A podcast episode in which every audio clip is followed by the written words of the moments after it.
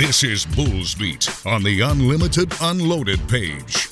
And on this Monday program, the end of the softball season, man, there was plenty of drama, as we promised there probably would be, in the stands and on the diamond, of course, on Friday afternoon. What a game, but U C F defeats the Bulls.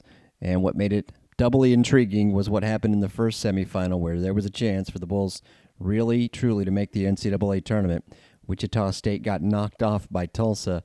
And sure enough, U C F, after edging past the Bulls and a nail-biter, easily won the championship game in run rule. And, oh, yeah, that could have been the Bulls. Oh, well, it happens sometimes, but we'll celebrate the season that was. Also celebrate a lot of conference champions from track and field. We're about to do that here.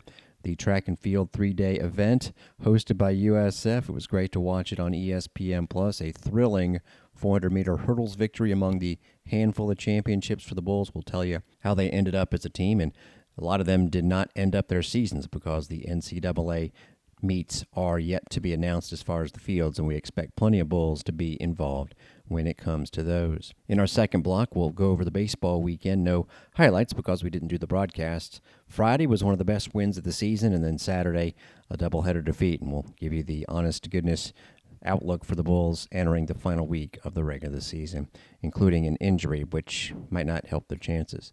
And we'll also tell you about more additions to Amir Abdur-Rahim's men's basketball staff. And by the way, I am putting in some requests to interview several of these new members, if not the entire new staff, but we'll get to that, as I said, in our second block. So even though it's the off-season for some sports and a little bit the off-season for Bulls Beat, we don't take June and July off completely, but there are less actual games. In fact, just baseball now that softball is complete. No, there will not be a postseason run as far as the softball equivalent to the N I T. We'll actually tell you who got into that field too. But we are going to go ahead and go to our summer approach as far as just doing the show three times a week. So today, Wednesday, and Friday, that'll give me a little bit of a head start on getting a whole ton of off-air things. Well, some of it affects what ends up on air, but things that I just don't have time to do during the course of the season once play-by-play hits, man, especially with football. It's all about getting all of our broadcasts on the air and, of course, game prep, but fewer teams to prep for. In fact, with baseball, they do play tomorrow and then later on this week against East Carolina. And then next week, it's the conference tournament. And yeah, we sure hope the season extends beyond next week, but there's a real chance that we are less than two weeks away from no more play-by-play for the summer. So just a little bit of a heads up there. Bulls Beat beginning today will just be on three times a week. And we'll begin this show with track and field. Three full days of hosting, and we'll get to Sunday in a second, but yeah, it was three days. So Friday saw a lot of prelims along with kind of a cool thing. You already knew that Romain Beckford was the national champion as far as the indoor high jump. What I didn't know is that he could also casually, you know, toss the javelin if needed. And since this is a conference meet, where unlike normal meets, you actually have team scores and you're trying to finish as highly as you can, every little event that you can add some points in helps. And so Romain Beckford went ahead and was third place in the javelin. He's not going to win any championships in that, but nice little added skill set being shown. A lot of student-athletes, again, were just trying to qualify for the finals later on in the weekend in events like the two hundred meter dash. While that was going on, you did have some high marks as far as U S F program records being set. Even though these were in qualifying events, they still count. Chavoy Reed, a twenty point seven one seconds in the two hundred meter dash on the men's side. That is the second best time ever in U S F history. Saturday featured a five-hour break thanks to lightning, so there was some early starts, some stuff that carried over that was supposed to take place Friday night, namely the long-distance races, and then it ended up pretty late in the day on Saturday. And the highlight for the Bulls was Nia Robinson, the junior and junior college transfer from Jamaica. Miss Robinson set the school and conference record in the long jump with a leap of six point six nine meters, which is twenty-one feet, eleven and a half inches, basically just shy of twenty-two feet. And she surpassed the previous A A C title meet record by zero point one one meters. And I went ahead and did the math, just in case some of you are not on the metric system. That's more than four and a third inches. That's pretty significant. Usually when you have records get set, it's by hundredths of seconds or centimeters when it comes to inches. And for a long jump record to be bested by more than four inches, that is pretty impressive. Same event, Shania Benjamin, her teammate, finished in fifth place. And again, Saturday, like Friday, was a lot about advancing to the Sunday finals. And a ton of Bulls did so, and some of them set school marks. One that had stood since nineteen ninety-eight, that was Janiah Burton in the four hundred meter dash. She is the freshman who originally is from Orlando and transferred in from Louisville. And then some, though they didn't set marks, they set personal marks, like Patricia Rochopha in the two hundred meter run, two minutes, twelve point eight five seconds, just missed making it to the finals. Same was the case with her teammate, Arden LaRose. There actually were not too many scoring opportunities on Saturday. If you win a race or an event, you get ten points, then it drops to eight for second place, on down to one for eighth place. Victor Steiner grabbed a point for the Bulls in the men's long jump with an eighth place finish. And you did see decathlon, heptathlon, and long distance runs basically on Saturday as far as points were scored. And the Bulls really did not even have competitors in a lot of those. Wichita State had a ton in the decathlon, for example. So those are events that don't always take place during the course of the regular season. And of course, decathlon means you are dedicating a lot of your time, and it's kind of hard to do a lot of other events. So the Bulls just choose not to do that, and you still get points for that. But on Sunday, a lot of opportunities to score, and the Bulls were doing it. And you never want to take a championship for granted. By the way, we talked about Robinson. She actually won that event by a foot and a half. And Romain Beckford was probably going to be, as he was the indoor conference champion and the indoor national champion, also be the outdoor high jump champ, and indeed he was. There were five winners in all for the Bulls. Again, Beckford was the vast favorite in the high jump and much less scoring points in the javelin a couple of days before. He and Wichita State junior Brady Palin were actually clear of the rest of the field by three heights, and when it got up to the two point one seven meters height, Beckford got it on his second attempt. Palin went oh for three. Actually, Beckford went ahead and tried. He skipped the next height. He went for the record of two twenty-three meters before settling, you know, for the gold medal in first place. His teammate Kendall Mosley scored five points for the Bulls by finishing in fourth place in the high jump. And we mentioned Wichita State sort of being a team that put a lot of competitors in a lot of different events that helped them win the championship. When it came to the sprinting events, Houston was, of course, the team to beat, and they won a lot of those events. So the Bulls didn't get a ton of victories, but they were right up there. Wichita State ended up basically winning because they had a bunch of guys in the decathlon. They scored one hundred fifty-four points, and that was two points better than Houston, which only had a couple of competitors in that event. So really, Houston was kind of the top traditional dog when it came to track and field on the men's side. And on the women's side, U C F was expected to win, and they dominated. The women, though, for the Bulls did come in fourth place out of eleven teams, while the men were fifth out of eighth. And the four by four hundred relay unit of the Bulls pulled off the championship. Shania Benjamin, Zariah Alders-Liburd, Denisha Anderson, who we haven't mentioned too much, she is a senior from the Bahamas, was on that unit, as was Janiah Burton. Again, a championship in that race. Burton and Benjamin were on the third-place four by one relay team. Taryn Peterson and Jadeja Baxter were also in that group. Again, Houston was really the track champion, if you call it track and field, which is what you call it. That's why high jump counts. That's why pole vault counts.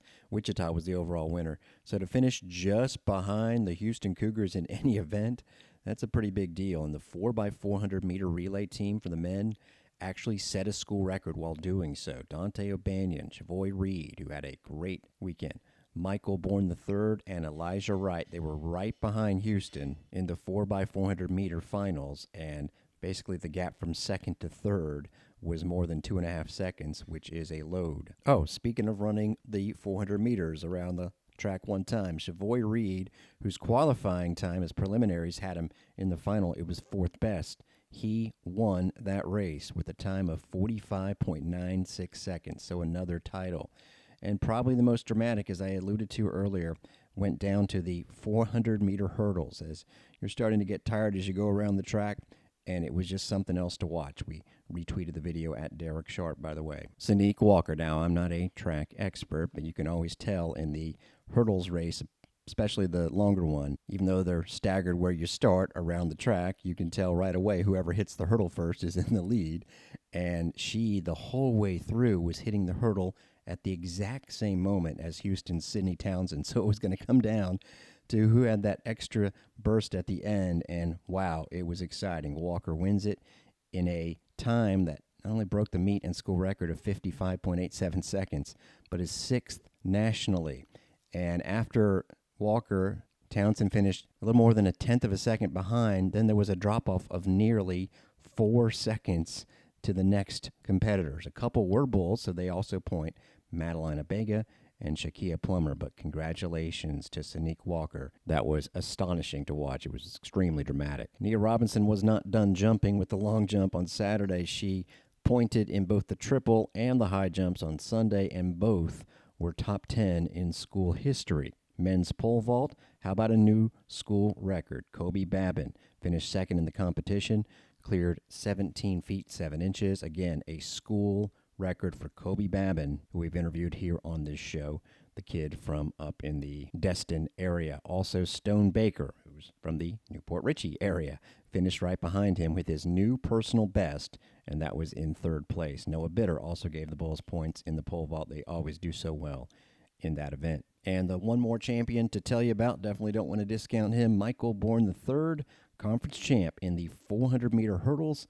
That time was fifth on the all-time list. It wasn't quite neck and neck like in the women's four hundred meter hurdle race, but he was just ahead, about a half second ahead of a Houston runner. So outstanding job by the Bulls. If you want all of the results, head to go U S F bulls dot com. We're definitely not done talking about them because a lot of their efforts, especially a lot of the winners, are going to carry many U S F student athletes into the N C double A equivalent of the tournament. The East preliminary meet is in Jacksonville in a couple of weeks. This week is about finding out who qualifies.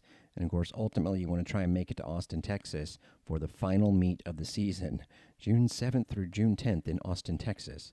Having been in Austin with baseball in the early part of June a couple of years ago, that will meet the definition of an outdoor track and field event because it'll be one hundred degrees or so, and let's hope the Bulls are part of that action. Great stuff. And again, overall, it was Wichita State, then Houston. The Bulls were fifth out of eight teams, if you're wondering. U C F does actually not compete in men's track and field, which is strange.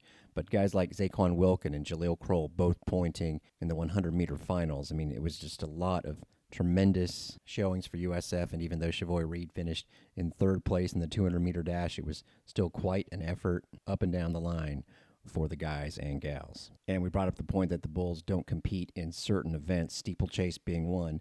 We bring up that point because it was Wichita, Houston, and Cincinnati well above everybody else. Then it was Memphis in fourth with one hundred four points, and the Bulls had one hundred three. And then it was a pretty big drop-off to Tulsa, which was distance event focused as the Golden Hurricane usually are. So Bulls truly were a top half overall team. Barely got outpointed by Memphis, and I mentioned the steeplechase specifically because there were actually only nine competitors in that, and Memphis had first place, fourth place, and seventh place. That was good for seventeen points, and I talked about the decathlon. There were only eleven competitors in that, more than half from Wichita State, and all but one of them pointed. So there's ways to score, kind of, don't want to say slyly, because if you're good at an event, I'm not going to discount anybody that does well in the decathlon. Let's just say the non-traditional track and field events can boost your score. Now, as far as the women, as we mentioned, U C F ran away with it. Houston second with one hundred five points, Cincy ninety-three, Bulls seventy-eight points, Tulsa seventy-two. So fourth out of eleventh and a pretty clear fourth best. Outstanding stuff. Well, it was quite an effort on Friday afternoon talking about the softball team. It just felt like the Bulls were finally, after not being able to do it earlier this year, getting swept at U C F, and not being able to beat the Knights the previous eleven meetings, that it was going to happen. It didn't. So admittedly, some at times agonizing highlights. That's a word that I don't often use during a broadcast, but it kept popping up. On Friday afternoon, losing to U C F two nothing in the A A C semifinals. What happened in the first semifinal was very noteworthy as Tulsa stunned Wichita State. Tulsa, which had won on a walk-off against Houston in the first game, didn't score a ton of runs this weekend. It was clearly about the teams that were able to come through in the one or two situations maybe you had a chance to. And the Shockers, with their great offense, just couldn't do it against Tulsa. Now, there was no pressure on Wichita State because they were, even though they had never won the American, surely they wanted to be the champs. They were going to the N C double A tournament. Regardless, they were not playing for the ability to host or anything like that, and we'll end the hour telling you how they ended up, but they definitely made the tournament. Tulsa, meanwhile, with a two to one win, in eight innings was going to play the winner between U S F and U C F, and there was no way that the Bulls would be looking past the Knights, who, yes, had beaten them eleven straight times, going back to the four-game series to end the twenty-one regular season, where the Bulls won the first game, and if they had actually won the series, would have been the one seed, but lost the next three, and then got beat in the conference tournament. And then last year, good games in Tampa, but they lost them all, got run-ruled in last year's championship. So these teams had only played twice in the conference tournament. Knights won them both.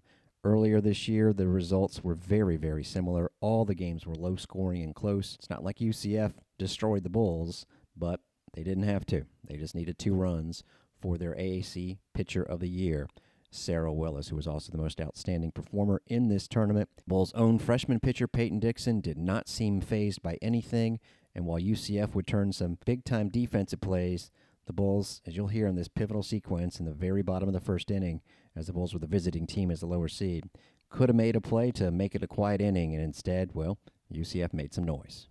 Peyton Dixon looking pretty unfazed by her first conference tournament situation. That ball is high in there. It's going to be a tough play by Cadleb, and she will misplay it. That's going to go down probably as a base hit. Cadleb could have caught it. He may give her an error, but either way, Evans is going to be on first base. That's Aubrey, and Chloe Evans now comes up. A three forty-nine hitter. Got to tell you, this is one of those games, and it's been a while, that I don't un- don't anticipate sitting down much. Uh-oh, that one is whipped deep to left field. Going back on it is Hanlon, and it's all through the wall. That's a two-run homer, and U C F grabs the lead. They bound out of the dugout. That one barely got out of here. Let me tell you, Emily Hanlon made a bid, but the Knights jump on top. You just heard two of their three hits on the day. Again, they didn't exactly crank out much offense, but that ball off the bat of Chloe Evans, she's the Minnesota transfer who somehow was not a first-team All-Conference pick.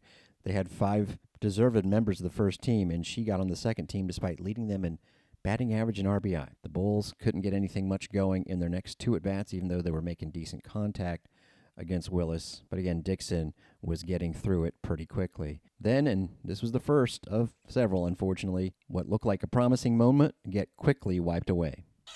Jordan Cadleb whacks it up the middle off the bag, and she's going to stay at first base. That actually gave a pause that she could have made a turn for second, but the Knights have pulled up their first baseman, Shannon Doherty, fully anticipating a bunt here from Kathy Garcia, but she's a candidate to pull the bat back and whack it bat back and whack it into the outfield. Tongue twister there. She goes to the left side. This could be two. Over to second for one. First double play.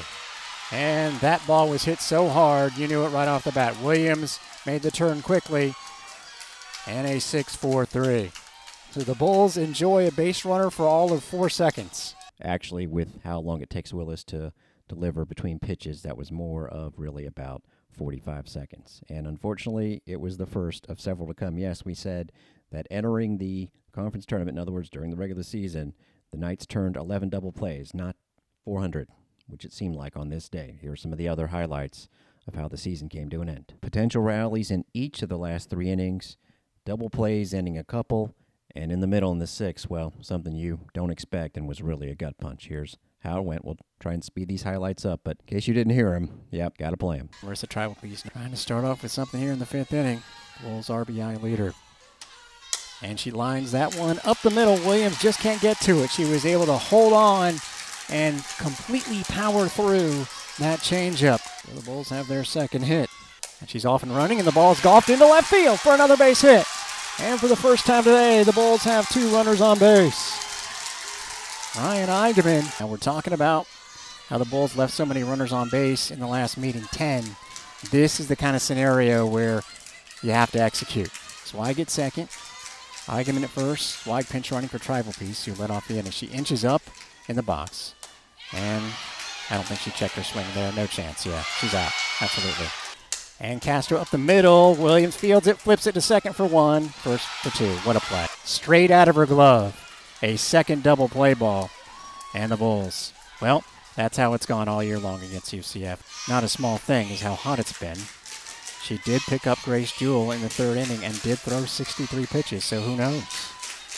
Pitch count could be a thing if you carry it over to what was an early afternoon game yesterday. Sheehan takes the ball well low, tries to get her to Chase, oh my gosh, they just gave him an out in the base pass. Jordan Cadle tries a backdoor steal and gets thrown out for the second out. Ken Erickson turns around, mystified as I am. And she, oh, I see what she did. She thought she could go on the throw back home, but the catcher nabbed her. So two outs, Bulls down two to nothing. Good news is they'll have their big bats coming up with Pond, hopefully not to lead off the seventh inning. Hopefully she comes up this inning. It's Sheehan who is grounded out and walking it on. Garcia over at first base. Full count. Here's the delivery, and swung and a miss right through. And that's how it's going. That ball bounces in, and Cody should be able to take the bag, or, boy, well, there's a break on the base path. Yay, a break for the Bulls. I didn't think it was possible. Bulls are not going down without a fight in this one. There's been some unfortunate things that have happened, but two fortunate things here in the last twenty minutes or so. Wild pitch that should have advanced a runner didn't, or bounced in pitch, and then that error to start this inning off. Oh, I mean, this could be another double play. To short, Williams takes it herself, and that's how the game will end. Jasmine Williams, the star of the day for the U C F Knights.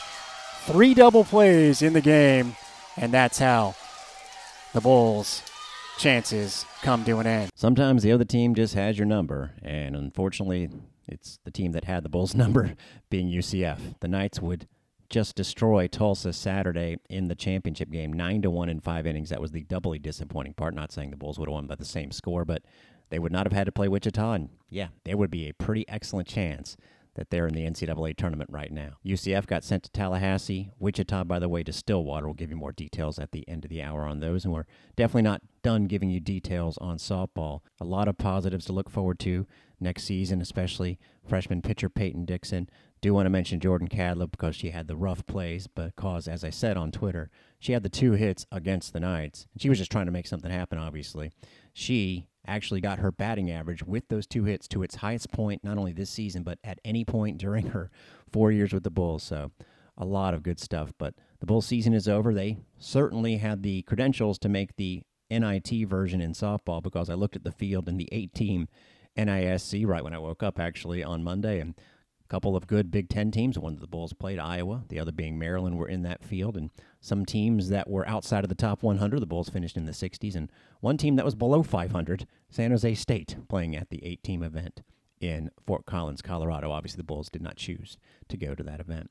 Well, the baseball team won a tremendous game on Friday, but got outclassed by Wichita on Saturday, and now at seven and fourteen in the conference first, seventeen hits, in a ten nine win where they're up ten to four and held on at the end, similar to last Saturday against Memphis. But the Bulls' Riley Skeen did the job this time, and boy, did the offense do the job to get to that point. And a lot of it after two were out. That was really the important part, as the Bulls fell behind one nothing, scored three runs in the second, all with nobody on and two outs, and sparked by Marcus Brodell and Jackson Mayo at the bottom of the order. Brodell with a walk, Mayo with a bloop single to tie it, Bobby Bozer with a bloop single for the lead, and then Drew Brutcher with a near home run that actually almost got caught but carried back into the ballpark for a double.